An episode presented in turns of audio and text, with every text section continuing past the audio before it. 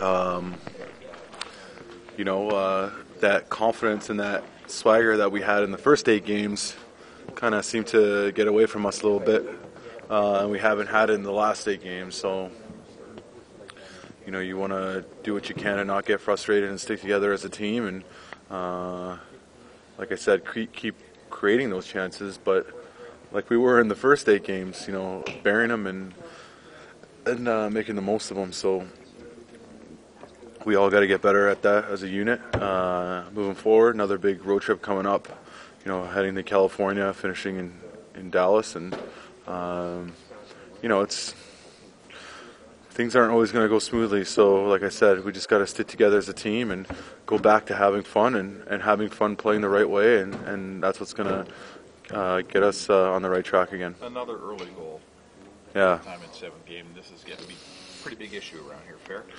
Yeah, and you know that was one of the things we emphasized going into this game was was not giving up that that first goal, that early goal, and unfortunately, uh, you know, we give up an early one, you know, minute ten in. So, you know, that's just that's that's on no one but the players. You know, that's that's all on all of us not not being ready to play, not being ready to go, and it seemed to have bite us uh, in this last little stretch. And when you're playing from behind and catch up hockey, that's when you find yourself, you know, two five and one over the last eight games. So uh, our start's got to be better.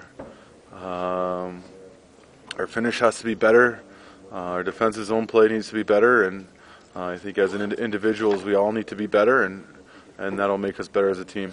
When it's happened as often as it has with these early goals, does it rattle you mentally a little bit, or does it maybe be more, make it more frustrating when it happens again? Yeah, it's it's not a good thing, whatever it is. Uh, uh, it's never good to, you know, start give up those early goals and, you know, giving grade A scoring chances like that right off the start is is uh, not a good thing. Having to depend on your goalie to make such a huge save that early on in a game, and uh, so like I said, you know, it is frustrating, but you have to find a way to, to work through it and, and, and make sure it doesn't happen uh, moving forward. Reed, that's uh, Milan Lucic.